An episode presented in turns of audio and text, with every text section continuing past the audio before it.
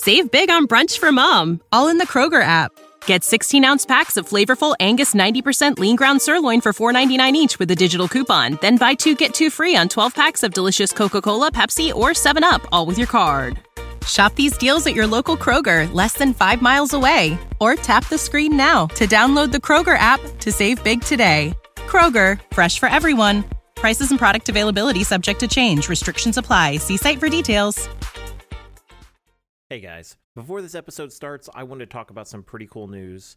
Okie Investigations now has its own website. It's truecrime.blog. And it is a running blog for crime stories and for this show. So if you're a true crime buff and you want to see some cool things that we gathered while researching each show, including a like timeline of events that we put together, uh, newspaper clippings, court documents, and much, much more. Come check us out at truecrime.blog. One, two, three. Hello, everyone, and welcome to Okie Investigations. My name is Trevor Shelby. In this episode, we're going to discuss the story of a girl who went missing after a middle school football game in Midwest City, Oklahoma. This case remains one of the most shocking violent crimes in Oklahoma's history that still has people asking questions today. In this episode, we'll discuss what happened, why, and what's happened since. But first, if you're a first time listener, to experience this podcast to its finest, hit that subscribe button so when we have new episodes, you will be the first to know. Then head on over to our Facebook page. Here we can discuss the case together and perhaps come up with our own theories on the many cases that will be featured on this show. Find us at facebook.com forward slash Okie Investigations. This episode is probably going to be the first multi part episode that we have on the show when I first set out to do Okie investigations, I actually was setting up to do like face to face interviews with families and friends of those who are featured on this show. That was about January of 2020, just before COVID really hit the United States. After that, I really had to rethink of you know what I was doing and how I was going to do it. That's really how this show was born. I have a few cases set aside. I'm hoping that when all of this calms down, I can do, you know, a few interviews, uh, or even do the, the interviews maybe over Zoom. But I've been really impressed with the response that I've received on this show. Thank you to those who have reached out and suggested cases. I've received about 20 messages on Facebook with uh, possible cases that I can look into. I plan on looking into each and every one of them. I cannot guarantee that they will be featured as an episode on the show, but I will do what I can do.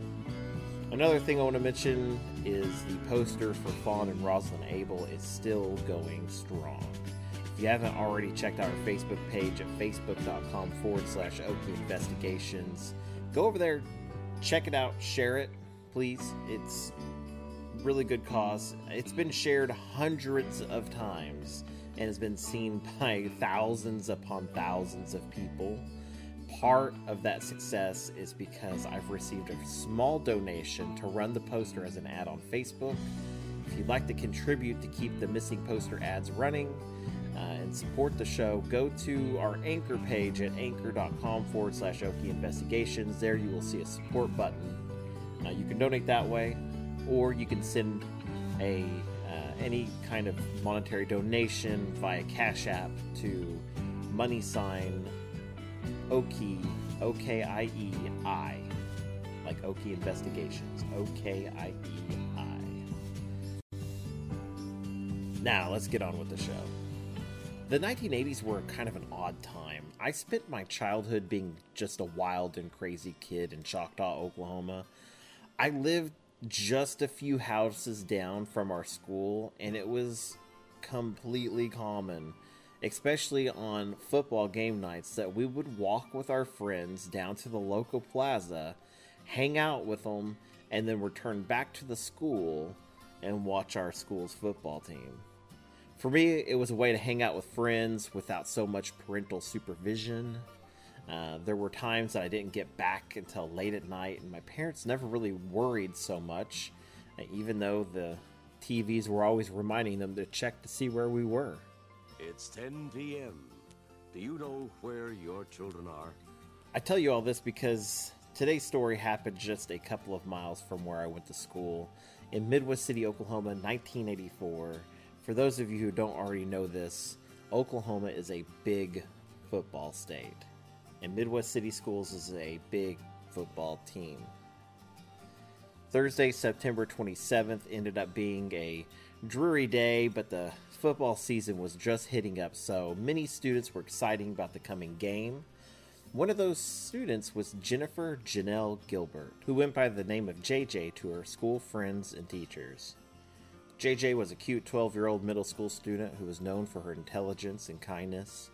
She surrounded herself with great friends, and although she was quiet spoken, her friends would have nothing but good things to say about her.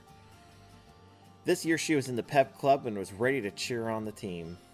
That day, Principal Larry Springfield told the members of the pep club they didn't need to attend today's game due to the dismal weather conditions.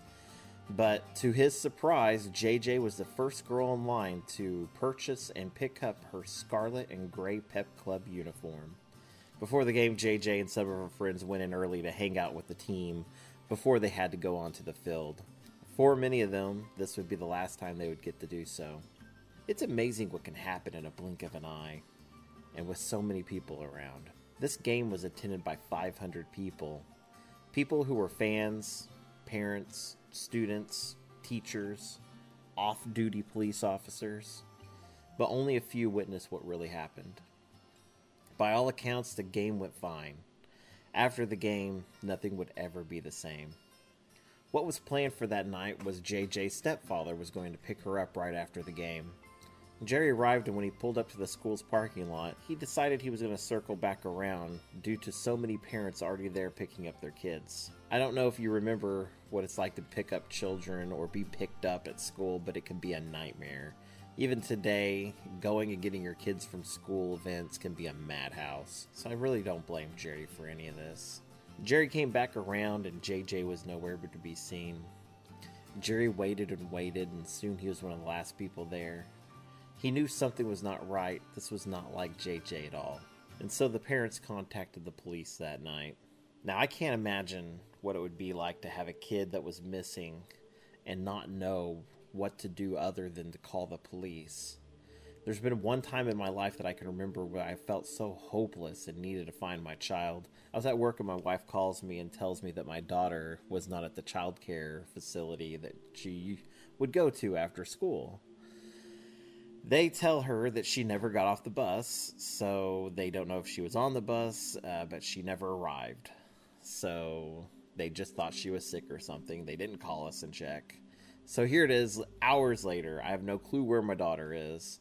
Well, ends up she took the bus and came to our neighborhood with a friend and went to her house, and it was just down the road, and uh, stayed some time there, and then she came to our house and waited for us to get home. So while we were panicking, uh, we got home, and there she was sitting on the porch.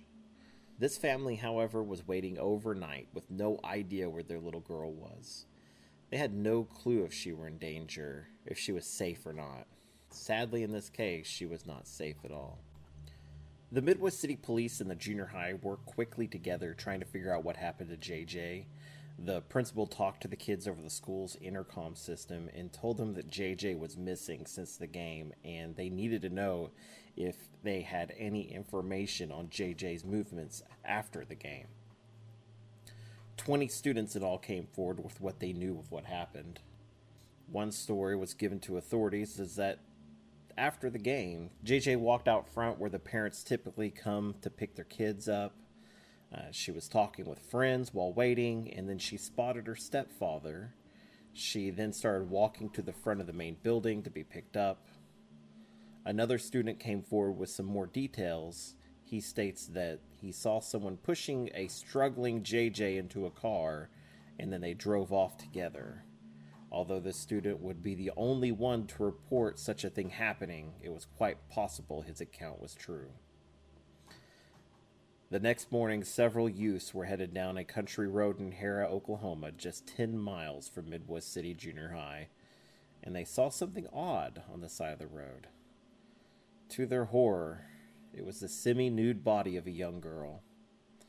They quickly alerted the police, and it wasn't long for the police to figure out who it was.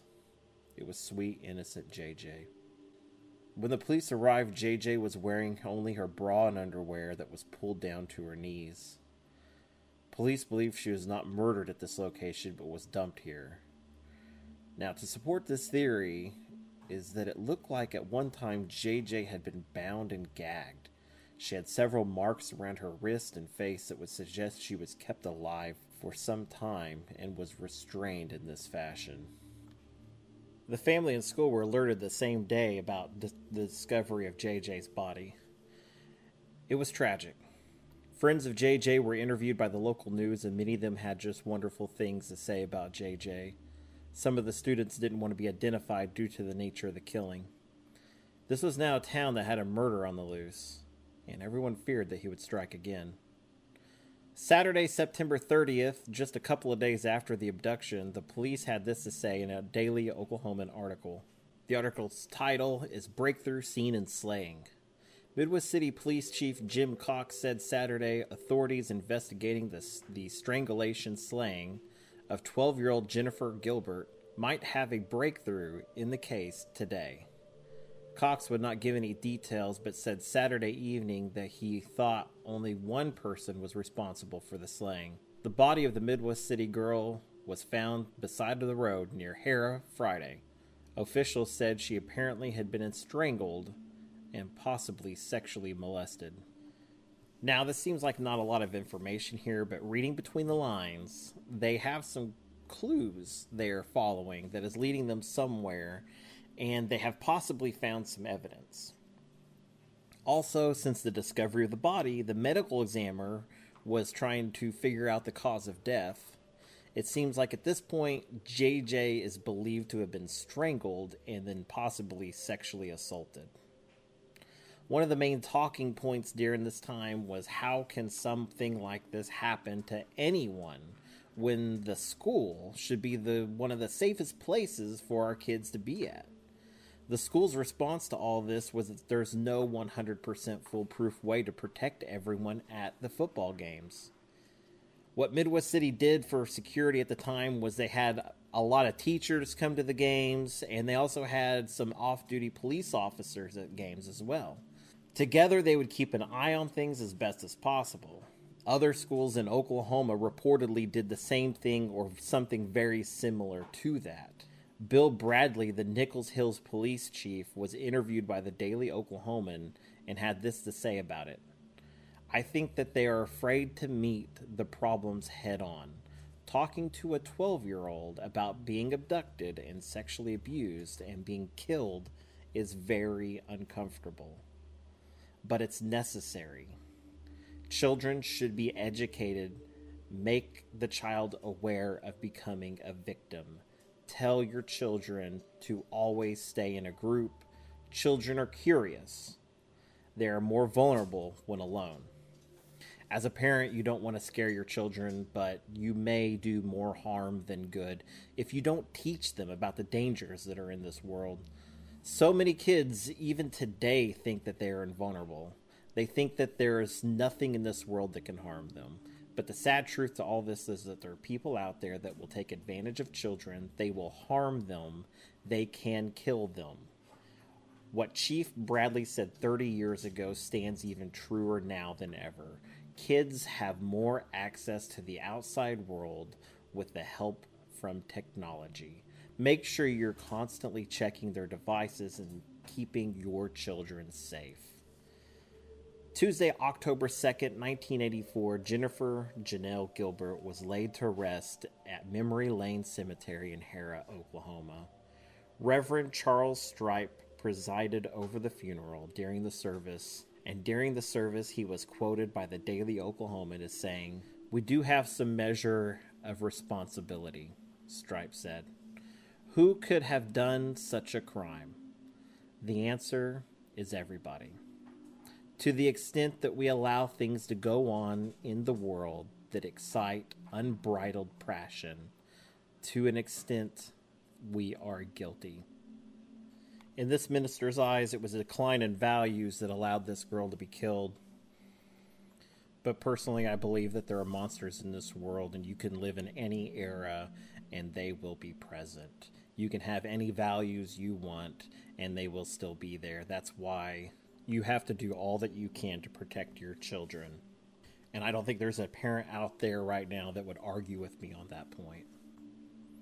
Now, Thursday night, the same night of the abduction, a man just a half mile from the Midwest City School reported that his car was stolen. The next day, his car was found two miles from the school. The only problem was that someone was driving it. This was a man with a very colorful history of violence. Next week, we're going to move forward with this case. Join us as we delve further into the background of this mystery man who has attacked before. Did he do it again? Now, before we close this episode, we're going to step into the Okie time machine and take a step back into uh, Oklahoma's darker history, and let's uh, let's dig up some true crime from somewhere in the 1920s or 30s or 40s. Now, knowing the main story this week is a little heavy, I wanted to find something a little light uh, for you guys to listen to for our Oklahoma history lesson. A little lighter than what we usually have on the show. Um, this one really caught my attention because it's it's very interesting. Uh, that's all I'm going to say. So, my question to you this week is do you believe in karma? If someone does something awful did they end up getting awful in return? Does somebody that does something good get something good in return? And as a prime example of karma, we're going to step back in our time machine and go all the way back to October 13th, 1912, in a little town called Peru, Oklahoma. Now, if you're wanting to visit Peru, Oklahoma, you're going to have to be a certified diver. And yeah, have some snorkeling gear or something because it's at the bottom of Keystone Lake right now. Now there is a new Peru, Oklahoma, but it is not at the original location, obviously. So this article was found in the Daily Oklahoman. Awaiting identification here Saturday night is the body of the lone bandit who Sunday morning daringly walked into the state bank here confronted the cashier with a gun, and forced him to hand over $2,000. The bandit was shot and killed while riding at breakneck speeds along a country road a few miles north of Peru. He was shot by H.C. Burke, a farmer whose horse the robber had stolen Friday night. The entire booty secured from the bank was found on the person of the dead man, and restored to the bank. Cashier J.G. Danner of the bank was alone in the building when the robber, unmasked, walked in. He made no suspicious move until he appeared at the window with an ugly appearing revolver in his hand. The cashier, taken by surprise, made no resistance, and at the command of the bandit, handed over the money on the counter, approximately $2,000. The robber then turned and fled on the animal which he had stolen the night before. Mr. Burke was near the road at his home when he saw the robber approaching at a mad gallop. But he was not aware that he had just held up the bank. Recognizing the horse, he seized a shotgun and commanded the rider to halt. There was no response and he fired. The first shot struck the man in the breast killing him instantly. Finding the money on the body, Burke suspected robbery, and it wasn't long until he was notified that the man was wanted. The robbery at the bank was the third within the last three years' time, and the killing of this man formed the first apprehension of any of those robbers. You would think, at this time, this uh, this bank might step up security a little bit, seeing that they've been robbed three times less than three years. That's one a year. I mean, that might be worth security, uh, paying somebody to hang out with a gun. I don't know.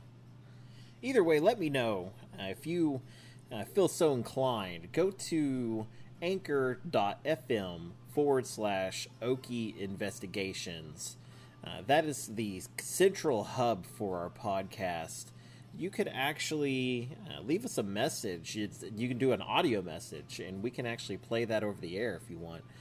What I want to know is if you believe in karma, yes or no, and what is your reasoning behind it.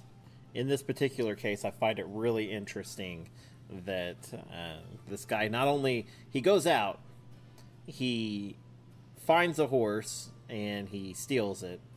Then he proceeds to go down the road to a bank the next day. He robs that bank, gets two thousand bucks, which back then, I mean, that's that's quite a bit of money. Uh, he then jumps on the horse, takes off fast as he can, not even thinking anything about it. He rides back by the house that he stole the horse from. And to his unlucky, you know, I call it karma, I guess, but to his unlucky surprise, the owner of that horse saw him coming.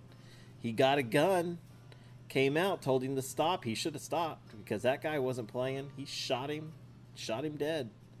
It's a pretty crazy story. Pretty, pretty, pretty nuts. And uh, I love these stories because there's so much of this in that's that's in our history. Uh, it's just amazing to to stumble across these uh, left and right.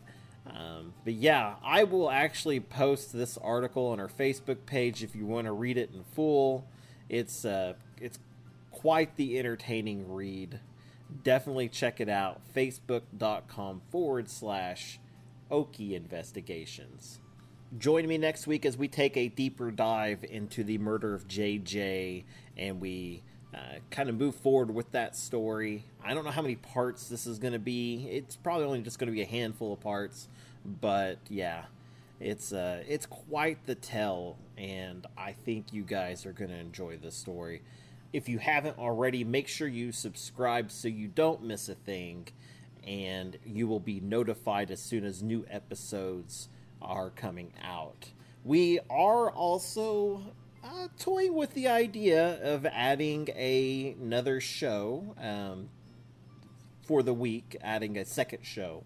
So don't be surprised if you see something special start coming out on Wednesdays.